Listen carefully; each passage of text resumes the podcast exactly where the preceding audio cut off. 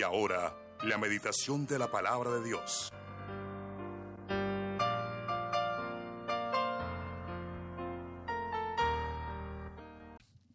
El título general, porque es un tema general, es El cristiano y la ética que debe practicar, pero el título específico para hoy es La obligación de conocer bíblicamente la ética del nuevo reino, vivirla, enseñarla y defenderla.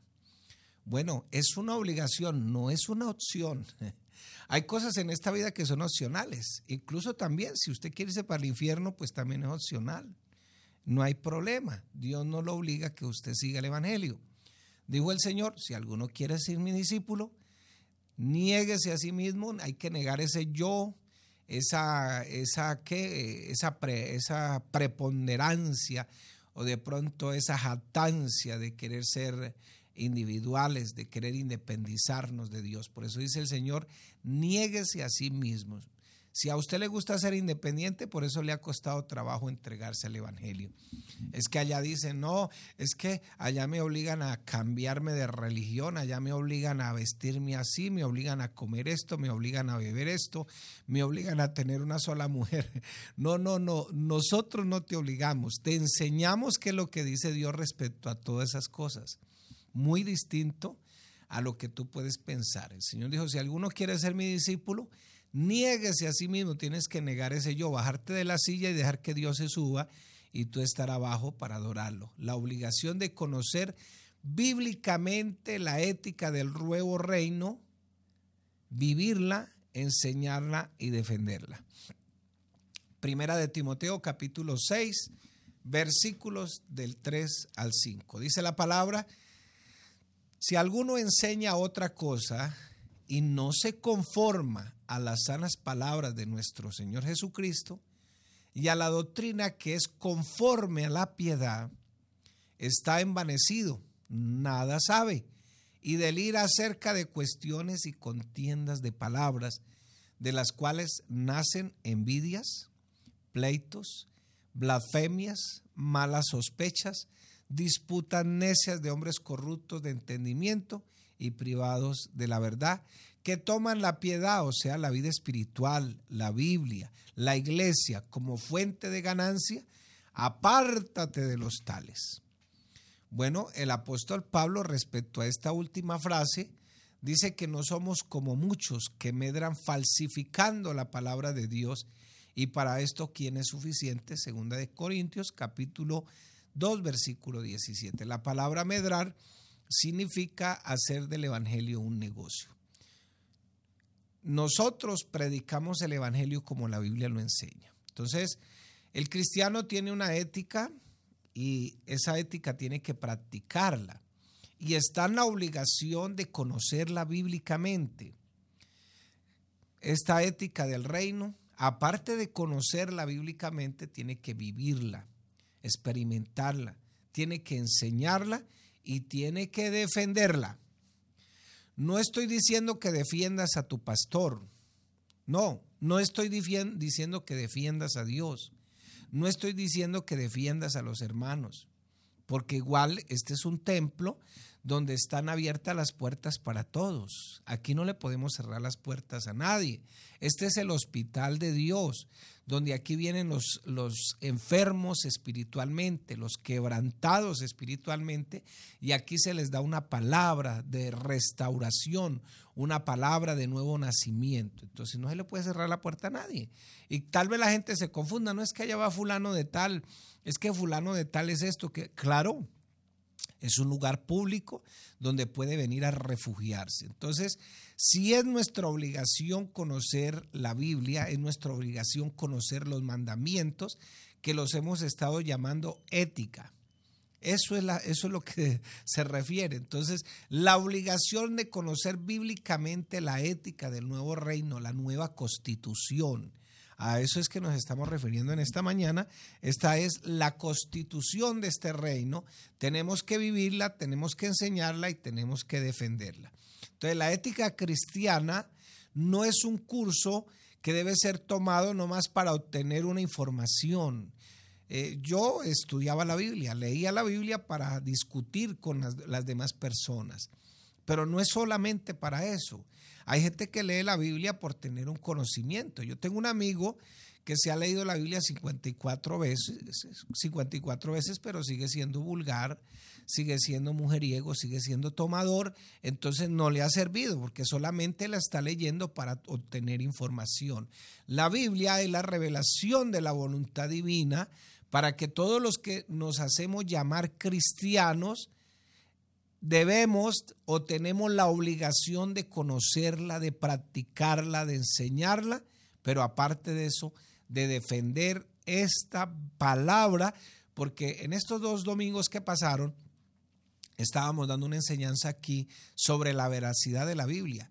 Y dimos cinco argumentos por qué la Biblia es la palabra de Dios y, y, con base a eso pues tenemos que defender esta palabra, tenemos que aprenderla, tenemos no solamente que leerla para información, sino que sirva para un cambio de vida. Es la palabra de Dios la que transforma al ser humano. La palabra es viva, es eficaz, es más cortante que toda espada de doble filo, penetra hasta todas las entrañas del ser humano y tiene la capacidad incluso de discernir las intenciones y los pensamientos del corazón. Cuando se habla ahí de la palabra corazón, se está refiriendo al asiento de la personalidad. Entonces, el apóstol Pablo nos ordena a todos los que enseñamos la palabra de Dios, a todos los que conocemos la sana doctrina, la moral que enseña la Biblia, que la interpretemos sabiamente y la demos a conocer también. Nuestra obligación como cristianos, como personas que leemos la Biblia, que practicamos la Biblia, que asistimos al culto, que eh, nuestro hogar, a pesar de que de pronto todos no sean cristianos, pero que en, esa, en esa vida piadosa nosotros tenemos la obligación de enseñar la sana doctrina, de enseñar la moral absoluta que la Biblia enseña, de enseñar la ética bíblica y que las personas, nosotros mismos, observemos la seria advertencia que la Biblia nos, nos, da acerca de no estudiar la palabra como tenemos que estudiarla.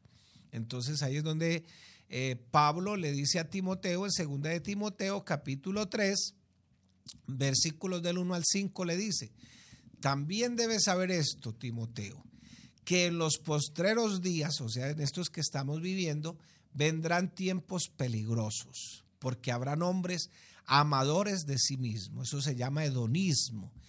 Pregúntele a usted a un psicólogo qué significa el hedonismo, qué significa el humanismo, porque habrán hombres amadores de sí mismos, ávaros, que ahora queremos ganarnos la plata facilita, eh, por eso a muchos han caído, queremos ganarnos la plata sencillita, sin hacer nada, ávaros, vanagloriosos, soberbios, blasfemos, desobedientes. Le estoy leyendo la palabra, le estoy leyendo la Biblia, la que tú tienes en la casa. Está en segunda de Timoteo 3, 5. No porque de pronto usted me diga es que el pastor está echando pullas. No, no, no, le estoy leyendo lo que dice la Biblia. También debe saber esto, que en los postreros días vendrán tiempos peligrosos. Una advertencia que Dios nos hace desde hace dos mil años, porque habrán hombres amadores de sí mismos. Nótese que la palabra sí está independiente, funciona como un nombre para decir las personas. Ávaros, vanagloriosos, soberbios, blasfemos, desobedientes a los padres que estamos viendo. Y ahora la autoridad de los padres está cuestionada, ingratos, impíos, sin afecto natural, implacables, calumniadores, intemperantes, crueles, aborrecedores de lo bueno, traidores, impetuosos, infatuados, amadores de los deleites, más que de Dios, que tendrán apariencia de piedad, pero negarán la eficacia de eso, a estos evite. Entonces usted los ve haciendo lo que hacen y son gente espiritual, gente que habla de Dios, gente que tiene la Biblia, pero no ha habido una transformación. Por eso la Biblia no es solamente para leerla y obtener una información, la Biblia es para practicarla, para tenerla, para aprender y para defender esta palabra. Voy a leer el mismo texto, eh, eh, en otra versión, se llama Nueva Traducción Viviente.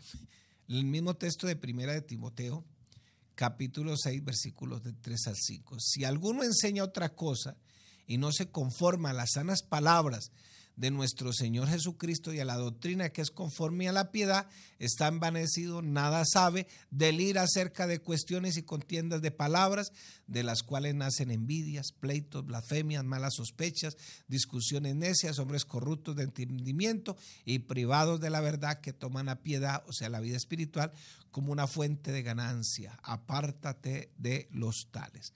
Nuestro Dios exige, nuestro Dios demanda que nos sujetemos a la ética, o sea, a los mandamientos del reino, que todo hijo de Dios tiene que amar la verdad, tiene que rechazar toda religión y doctrina que no sea cristianismo, tiene que rechazarla. Todo eso que intenta cambiar el concepto divino, el concepto de la palabra, que desechemos las mentiras de toda esa filosofía humanista que está de moda así como el machismo, el feminismo, el ateísmo, eh, el liberalismo moral y toda manifestación de esa moralidad relativa.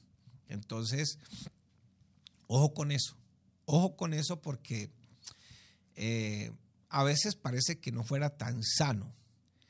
Mañana veremos algunas cositas un poco, un poco así como, como sensibles pero vamos a verlas de cómo estamos siendo influenciados para hacer lo que no tenemos que hacer. Pablo nos obliga a ser cuidadosos, nos enseña que seamos cuidadosos, que conozcamos, que vivamos, que enseñemos y sobre todo que defendamos la fe con nuestras palabras. El apóstol Pedro nos dice eh, acerca de cómo defender la fe. Yo decía en una enseñanza aquí el domingo, un domingo, que eso se llama apologética. La apología es defender nuestra fe con humildad, defender nuestra fe con mansedumbre. Claro, hay que orarle a Dios para que no solamente se quede ahí, sino que esa palabra también pueda transformar a las otras personas. Entonces, vuelvo y le repito en la nueva traducción viviente, segunda de Timoteo 3 del 1 al 5. Ahora bien, ten en cuenta que en los últimos días vendrán tiempos difíciles la gente estará llena de egoísmo y avaricia. Serán ansiosos, serán arrogantes, serán blasfemos, serán desobedientes a los padres, ingratos, impíos, insensibles, implacables, calumniadores, libertinos, despiadados, enemigos de todo lo bueno, traicioneros, impetuosos, vanidosos y más amigos del placer que de Dios. Aparentan ser piadosos, espirituales, pero su conducta desmentirá el poder de su piedad. Con esa gente ni te metas. bueno, no es que dejes de hablarles, dejes de saludarles, no, no, no, no, no. Tampoco somos asociales. Bueno, eso es una palabra que usa la psicología, asocial. Antes decíamos desadaptado social o decíamos un, ¿un qué? Eh, era otra palabra que se usaba, eh, bueno, bueno, un resentido social o algo parecido. Pero la palabra que se usa ahora es asocial. Que desechemos las mentiras, nos dice el apóstol Pablo, que todas esas mentiras, que la filosofía humanista. ¿Y qué es la filosofía humanista? Todo aquello que para ellos lo más importante es el hombre, lo que él siente. Hoy estaba viendo una noticia muy, algo increíble, y me perdona si le falto al respeto a alguien, pero me parece, eh, un hombre dejó a su esposa dejó a sus siete hijos y ahora se crea una niña de seis años. Entonces eh, se cambió hasta el nombre. Entonces fíjese cómo, cómo, toda esa filosofía humanista le está dando eh, un resalto eh, o está resaltando lo que el hombre siente. decía un, un, experto social en estos días, preguntándole él a un médico que si una persona llegaba eh, a su consultorio y decía, me, siento sin un brazo, me siento sin una pierna, eh, me hace el favor y me lo amputa. Entonces que el, médico respondía, no, yo lo mando automáticamente al psiquiatra. Bueno, y cuando una persona quiere amputarse los órganos sexuales, ¿por qué no lo mandan al psiquiatra? Dice, no, porque me quitan la licencia. Fíjense cómo está este mundo patas arriba. Entonces, mi hermano, esa es la filosofía humanista, así como el machismo, el feminismo, el ateísmo, el liberalismo moral y toda manifestación relativa de esa moralidad es la que Dios nos enseña en su palabra que tenemos que rechazarla. Dios quiere que usted sea feliz, Dios quiere que usted no tenga traumas, eh, Dios quiere lo mejor de lo mejor para todos nosotros. Y por eso el Señor, eh, no es que la Biblia esté en contra de muchas cosas, como algunas personas a veces quieren hacerlo sentir, sino que sencillamente la Biblia nos enseña a ser felices. Bienaventurado el varón, y ahí incluye a las mujeres también, que no anduvieron en camino de pecadores, ni en silla de escarnecedores se ha sentado que no han estado en el consejo de, los malos, ni han estado en camino de pecadores, ni en silla de los escarnecedores se ha sentado. La palabra escarnecedor en ese contexto del Salmo 1 significa aquel que se burla de las cosas sagradas, sino que en la ley del Señor, dice la palabra, está su delicia y en ella medita de día y de noche, y será como un árbol plantado junto a las corrientes de las aguas, que aunque venga el verano, su fruto siempre estará verde. Entonces, mi hermano, mi amigo, Dios no es que quiera cohibirte de ser feliz, no, por el contrario, no malinterpretes a Dios, Dios quiere que tú seas feliz, así de sencillo. Judas, la, la epístola a Judas, el versículo 3 y 4 dice, amados, por la gran solicitud que tenía de escribiros acerca de nuestra común salvación, me ha sido necesario, dice el apóstol, escribiros, exhortándoos. La palabra exhortación puede sonar a regaño, también puede sonar a un ánimo, pero fuerte, que contendáis, contendáis ardientemente por la fe. La palabra fe en el conjunto de la frase aquí toma eh, el significado del Evangelio, que ha sido una vez dada a los santos, porque algunos hombres han entrado encubiertamente, los que desde antes habían sido destinados para esta condenación, hombres impíos que convierten en libertinaje la gracia de nuestro Dios y niegan a Dios el único soberano y a nuestro Señor Jesucristo. ¿Sabe quién era este Judas? era hermano del Señor en la carne. Al comienzo no se había convertido, pero después tuvo un encuentro personal con el Señor, se convirtió. Y bueno, algunos, algunos de pronto me, disculpo nuevamente, de pronto eh, me, meto con su creencia, pero realmente yo predico en la Biblia. Eh, algunos dicen que el Señor no tuvo más hermanos, pero yo les pregunto, ¿quién inventó la sexualidad?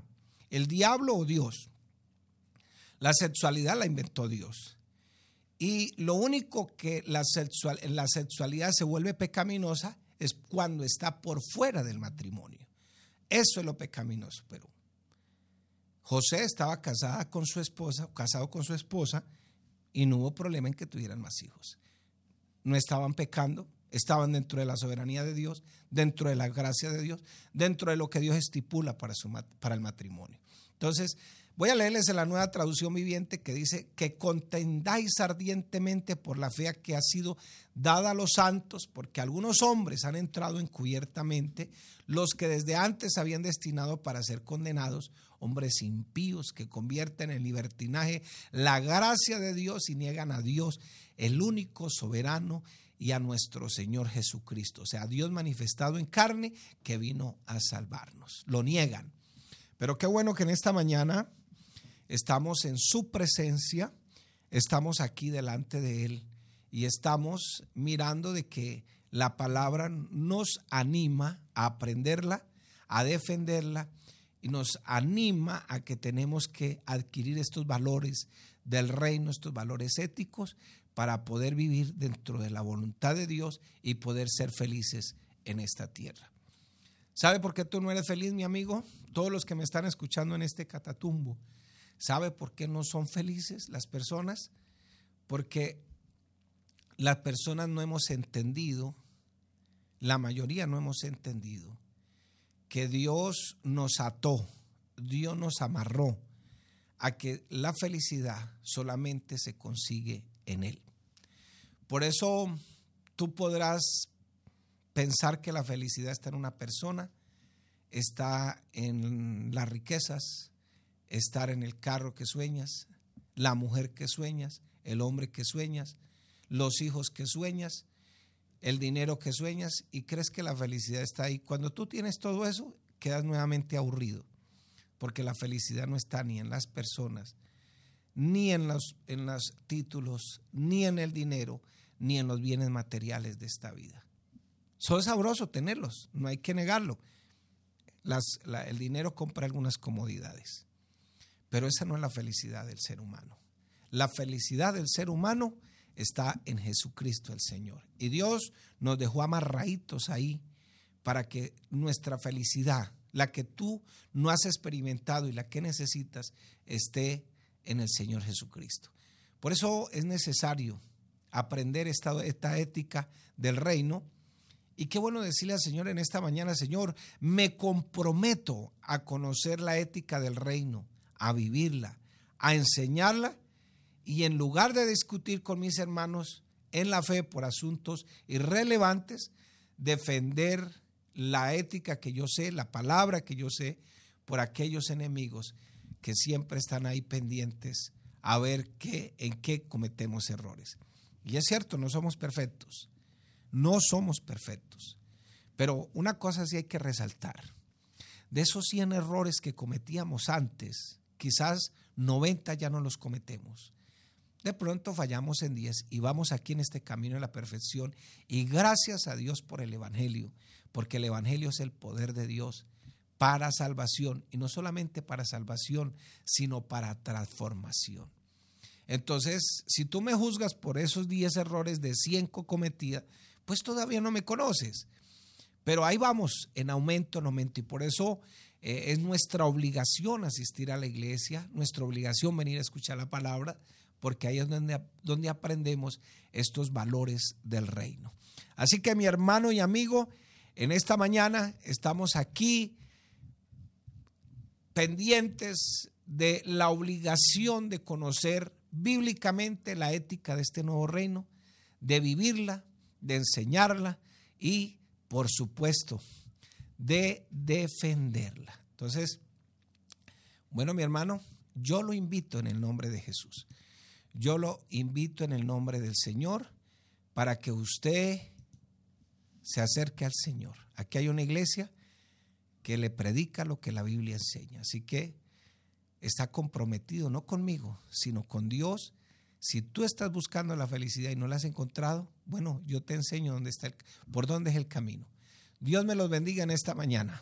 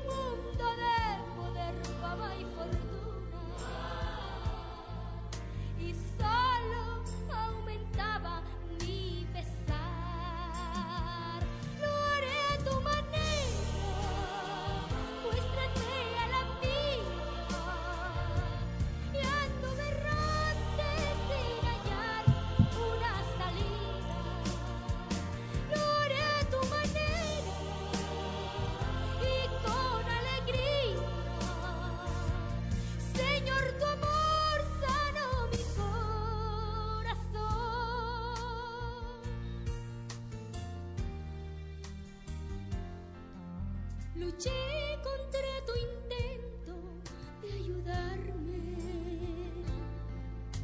Te di la espalda una y otra vez.